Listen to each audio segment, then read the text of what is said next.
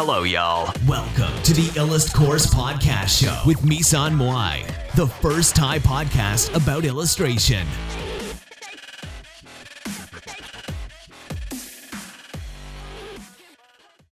สวัสดีค่ะมาให้ความรู้ยามดึกนะคะก็หลายๆคนนะคะก็ถามมาเรื่องนี้แหละนะก็หลายๆคนที่ซื้อหนังสือไปนะคะแล้วก็ถามมาว่าmintคืออะไรนะคะmintคืออะไรนะก็mintในทาง NFT เนี่ยมันคือการสร้างโทเค็นนะคะหรือว่าการทำให้ NFT เนี่ยมันเกิดขึ้นนะคะก็คือสมมุติว่าเรามีงานศิลปะอยู่ใช่ไหมแล้วเราต้องการจะทำให้งานชิ้นนั้นเนี่ยมีรหัสเป็นของตัวเองหรือว่ามีอะไรที่เป็นที่บ่งบอกว่าชิ้นนั้นเนี่ยคือออริจินอลอาร์ตนะคะเราก็ต้องมิ้นท์นะคะหรือว่าทำให้ศิลปะงานศิลปะเนี่ยเป็นโทเค็นก่อนนะคะหรือว่าทำให้งานศิลปะเนี่ยกลายเป็นสิ่งที่มีความยูนิคเฉพาะตัวนะคะแล้วก็ไม่สามารถเรียนแบบได้ก่อนนะคะถึงจะเรียกว่าอันนี้เราถึงจะเรียกว่าmintนะคะก็คือการสร้างให้เกิดเป็น NFT ขึ้นมานะคะไม่ใช่การโพสต์งานธรรมดานะน้องบางคนบอกเอางั้นอย่างนี้ก็เหมือนการโพสต์งานธรรมดาสิไม่ใช่นะคะไม่ใช่การโพสต์งานธรรมดาไม่ใช่แบบกดปุ่ม publish หรือกดปุ่มโพสต์อะไรแค่นี้ก็คือการมิ้นท์แล้วไม่ใช่นะคะมิ้นท์มันต้องทำให้ภาพนั้นอยู่ในบล็อกเชนเรียบร้อยแล้วด้วยก็คือ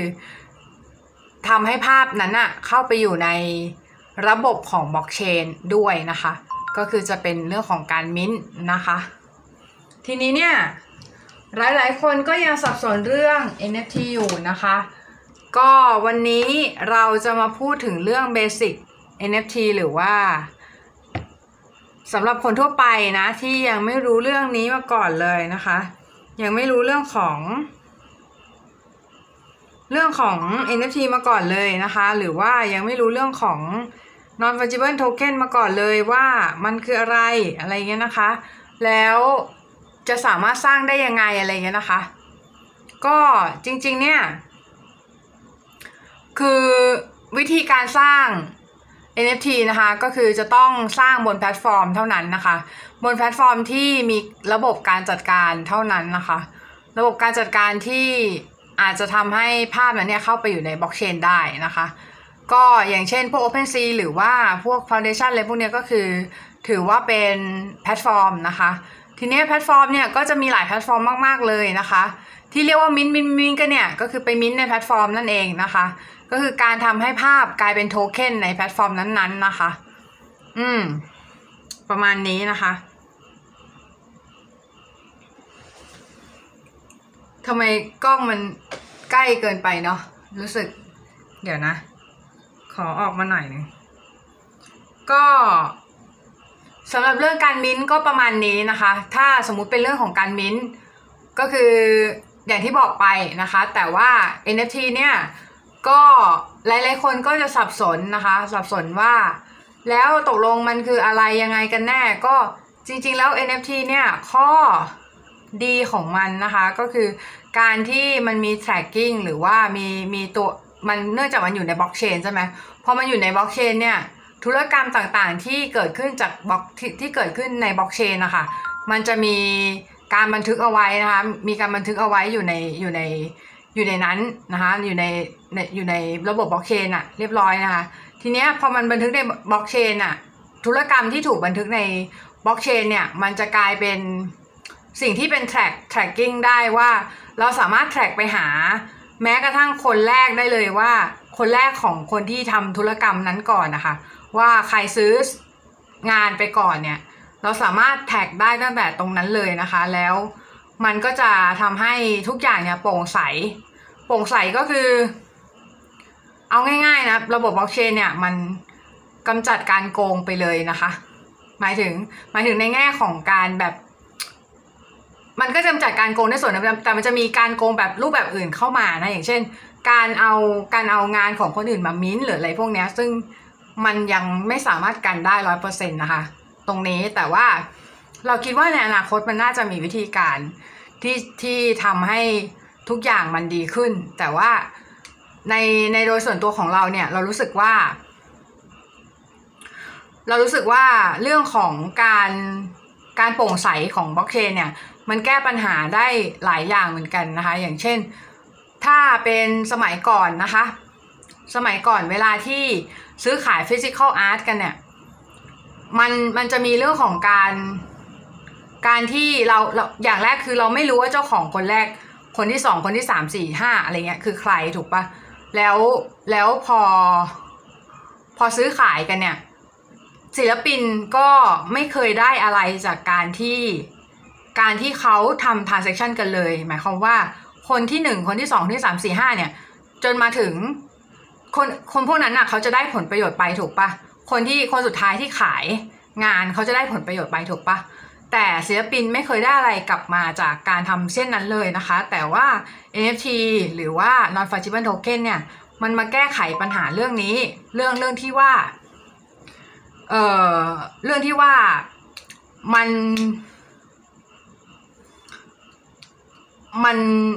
มันไม่ได้ royalty อ่ะอันนี้ก็คือเป็นเรื่องของการที่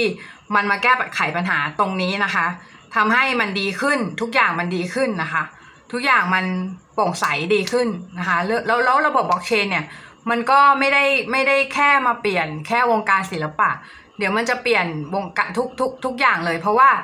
ตอนนี้เราเลเยอร์1คืออินเทอร์เน็ตถูกปะต่อไปอ่ะมันจะมีเลเยอร์2อีกชั้นหนึ่งก็คือบล็อกเชนนั่นแหละบล็อกเชนอ่ะมันเป็นเลเยอร์2นะคะของอินเทอร์เน็ตก็คือเหมือนขั้นกว่าเหมือนเลเวลอัพอ่ะเพราะงั้นเนี่ยคือการที่มันเข้ามาเนี่ยตอนเนี้ยมันทำให้คนที่เป็นอาร์ติสต์นะคะต้องมี awareness มากขึ้นหรือว่ามีการที่เราจะต้องศึกษาตรงนี้มากขึ้นนะคะแล้วทำให้เราเนี่ยมีความพอมีความเข้าใจมากขึ้นแล้วก็ศึกษาตรงนี้มากขึ้นนะคะแล้วอย่างน้อยเนี่ยการที่เรามิ้นงานหรือว่าการที่เราทำงานออกมาขายไม่ว่าจะขายได้หรือขายไม่ได้นะคะมันก็ดีทั้งนั้นนะคะดีทั้งนั้นก็คืออย่างแรกคือคุณอย่าคิดว่าคุณขายงานไม่ได้ขั้นแรกคือคุณต้องคิดว่าคุณได้เรียนรู้บล็อกเชนก่อนซึ่งบล็อกเชนเนี่ยสุดท้ายแล้วเดี๋ยวมันจะมาเปลี่ยนโลกนะคะมันจะมาเปลี่ยนทุกอย่างนะคะแล้วการที่คุณได้เรียนรู้ก่อนหรือว่าการที่คุณได้เรียนรู้มันตอนนี้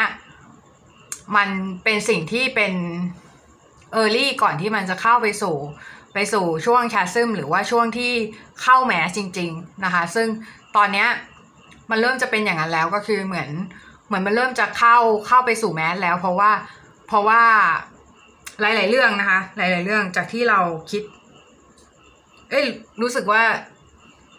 หลับตาพูดบ่อยจังเลยหลับตาพูดเยอะมากนะคะก็คือจริงๆแล้วเนี่ยมันก็เป็นอะไรที่พูดได้ลำบากเหมือนกันเพราะว่าจริงๆแล้วคือถ้าคนที่เป็นอาร์ติสใช่ไหมก็ส่วนมากเนี่ยก็จะไม่รู้เรื่องของการเงินหรือว่าเรื่องของการเทรดอะไรพวกนี้เลยนะคะหรือว่าอาร์ติสที่อาจจะมีคนกลุ่มหนึ่งที่เหมือนอาร์ติสมันจะเป็นต้องคำสาปกับเรื่องของการเงินอะเหมือนทำให้แบบอาร์ติสเนี่ยไม่พอไม่สนใจเรื่องการเงินใช่ไหมเหมือนมันก็เลยทำให้แบบมันเป็นจุดบอดของอาร์ติสไปนะคะมันเป็นจุดบอดก็คือเหมือนเราไม่สนใจเรื่องการเงินการลงทุนอะไรเลยแล้วพอถึงจุดนึงอะโลกมันจะบีบบังคับให้เราต้องสนใจเพราะว่าถ้าตอนเนี้ยก็คือเหมือนมันมาถึงตรงนี้แล้วใช่ไหมถึงจุดที่อาร์ติสเข้าไปอยู่เราอย่าไปคิดว่านี่คือการมิ้นงานธรรมดานะคะมันเกี่ยวข้องกับการลงทุนด้วยเกี่ยวข้องกับการเก็บเงินเก็บอะไรด้วยนะคะเพราะฉะนั้นถ้าเรารู้เรื่องของการลงทุนด้วยส่วนหนึ่งการลงทุนคริปโตการลงทุนอะไรเงี้ยมันก็จะทำให้อย่างแรกเลยคือเราก็จะไม่เป็นอาร์ติสไส้แห้งเนาะแล้วก็อันนี้คือพูดรวมๆนะพูดรวมๆก็คือไม่ได้เจาะจงไปที่อะไรอย่างใดอย่างหนึ่งนะคะแต่ว่าคือ โดยรวมอ่ะคือเหมือนกับว่าเราถ้าเรามองเรื่องนี้ในแง่ของ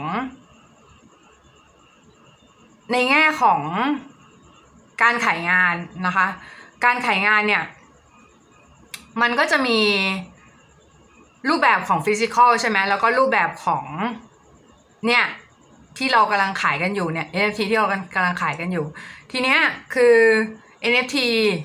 พี่ได้ยินมาว่านะได้ยินมาว่ามันไม่ได้มาดิสรัปนะมันไม่ได้มาดิสรัป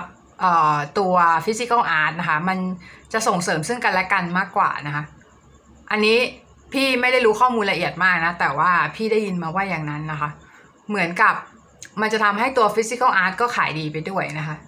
ซึ่งจริงๆแล้วตอนช่วงหลังเนี่ยพี่ก็ลองพิสูจน์ทฤษฎีนี้ดูนะคะก็คือโดยการขายฟิสิกอลพ่วงนะคะพ่วงไปกับตัว NFT นะคะปรากฏว่ามันก็ได้ผลดีค่ะก็ได้ผลดีก็คือเหมือนคนช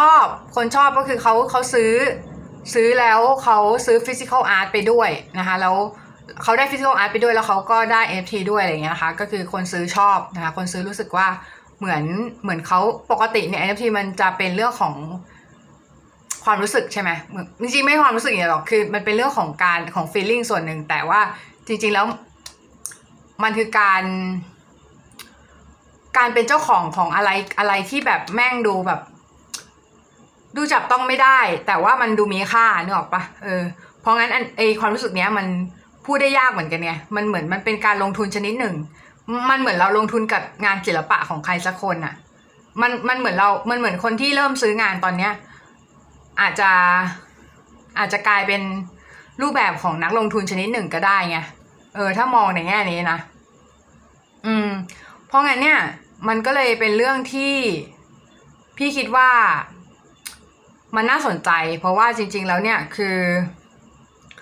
หลายๆเรื่องนะคะหลายๆเรื่องที่บล็อกเชนเนี่ยมันเปลี่ยน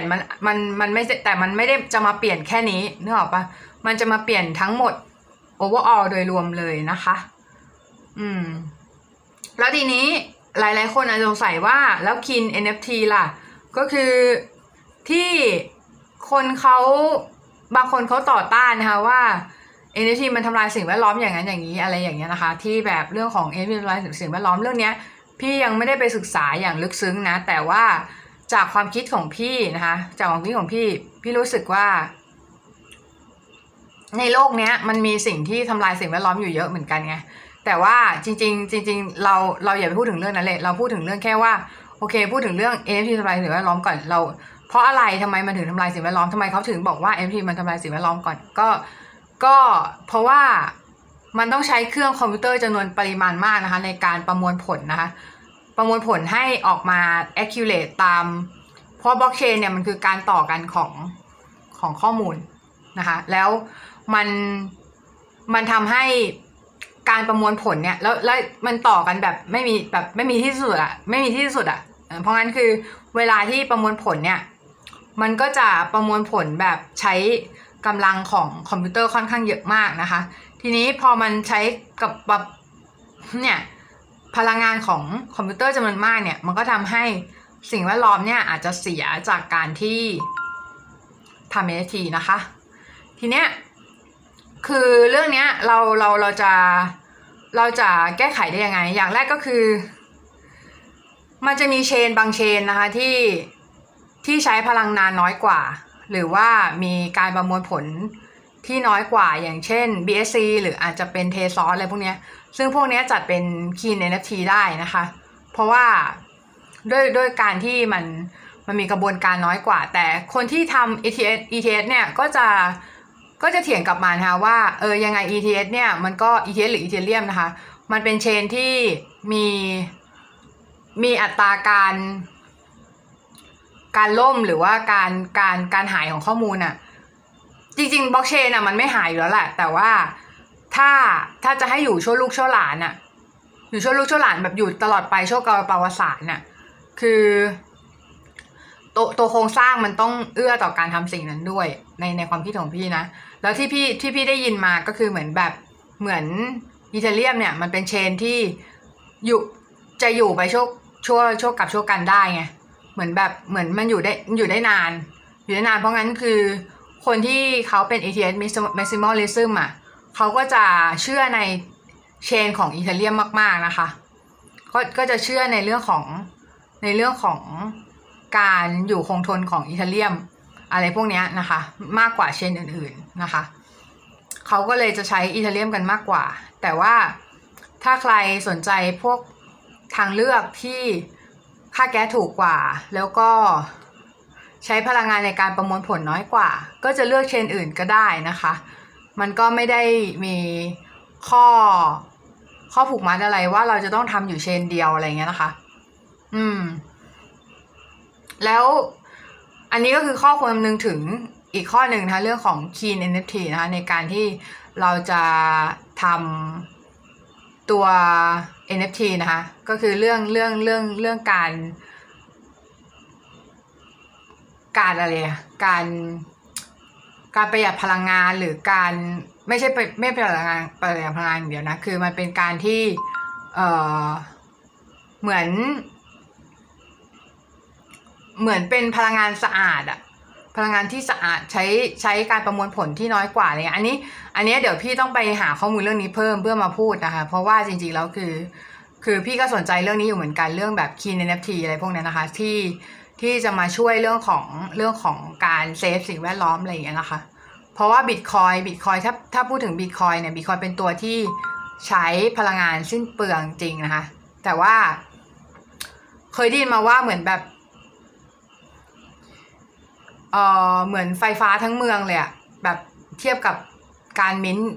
นหรือการทำอะไรสักอย่างใน transaction หนึ่งหรืออะไรประมาณนี้แต่อันนี้ไม่แน่ใจแบบข้อมูลนะยังไม่แน่ใจข้อมูลแต่เอาเป็นว่าพลังงานคือใช้เยอะมากละกันยังไม่ต้องไปเทียบสัดส่วนกับอะไรนะคะแต่ว่าพี่เนี่ยก็พยายามที่จะศึกษานะคะทางเลือกหรือว่าแนวทางอื่นๆที่มัน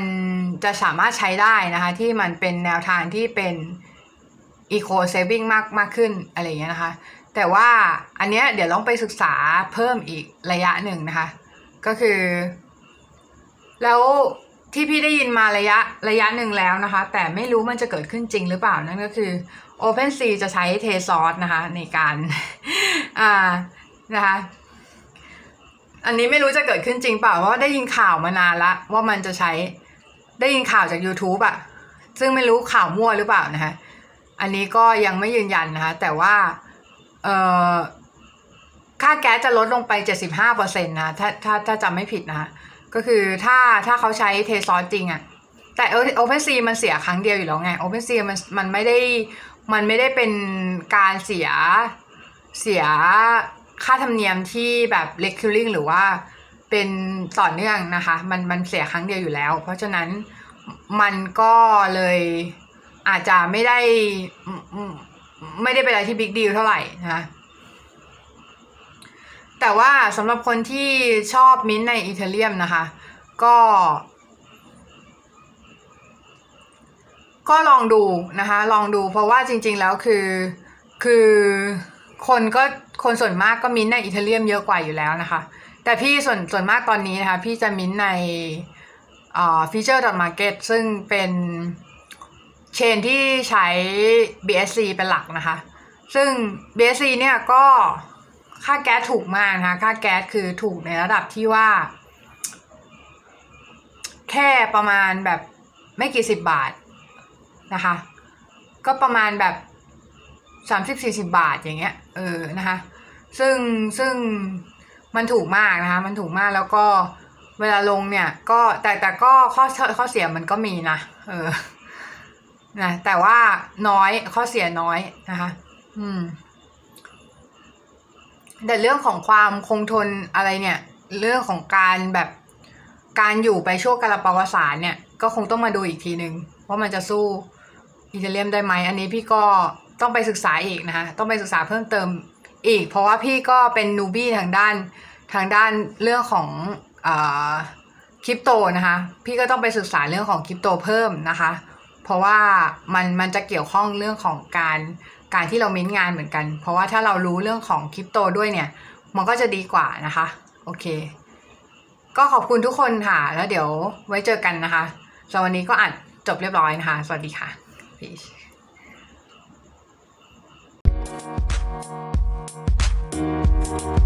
Peace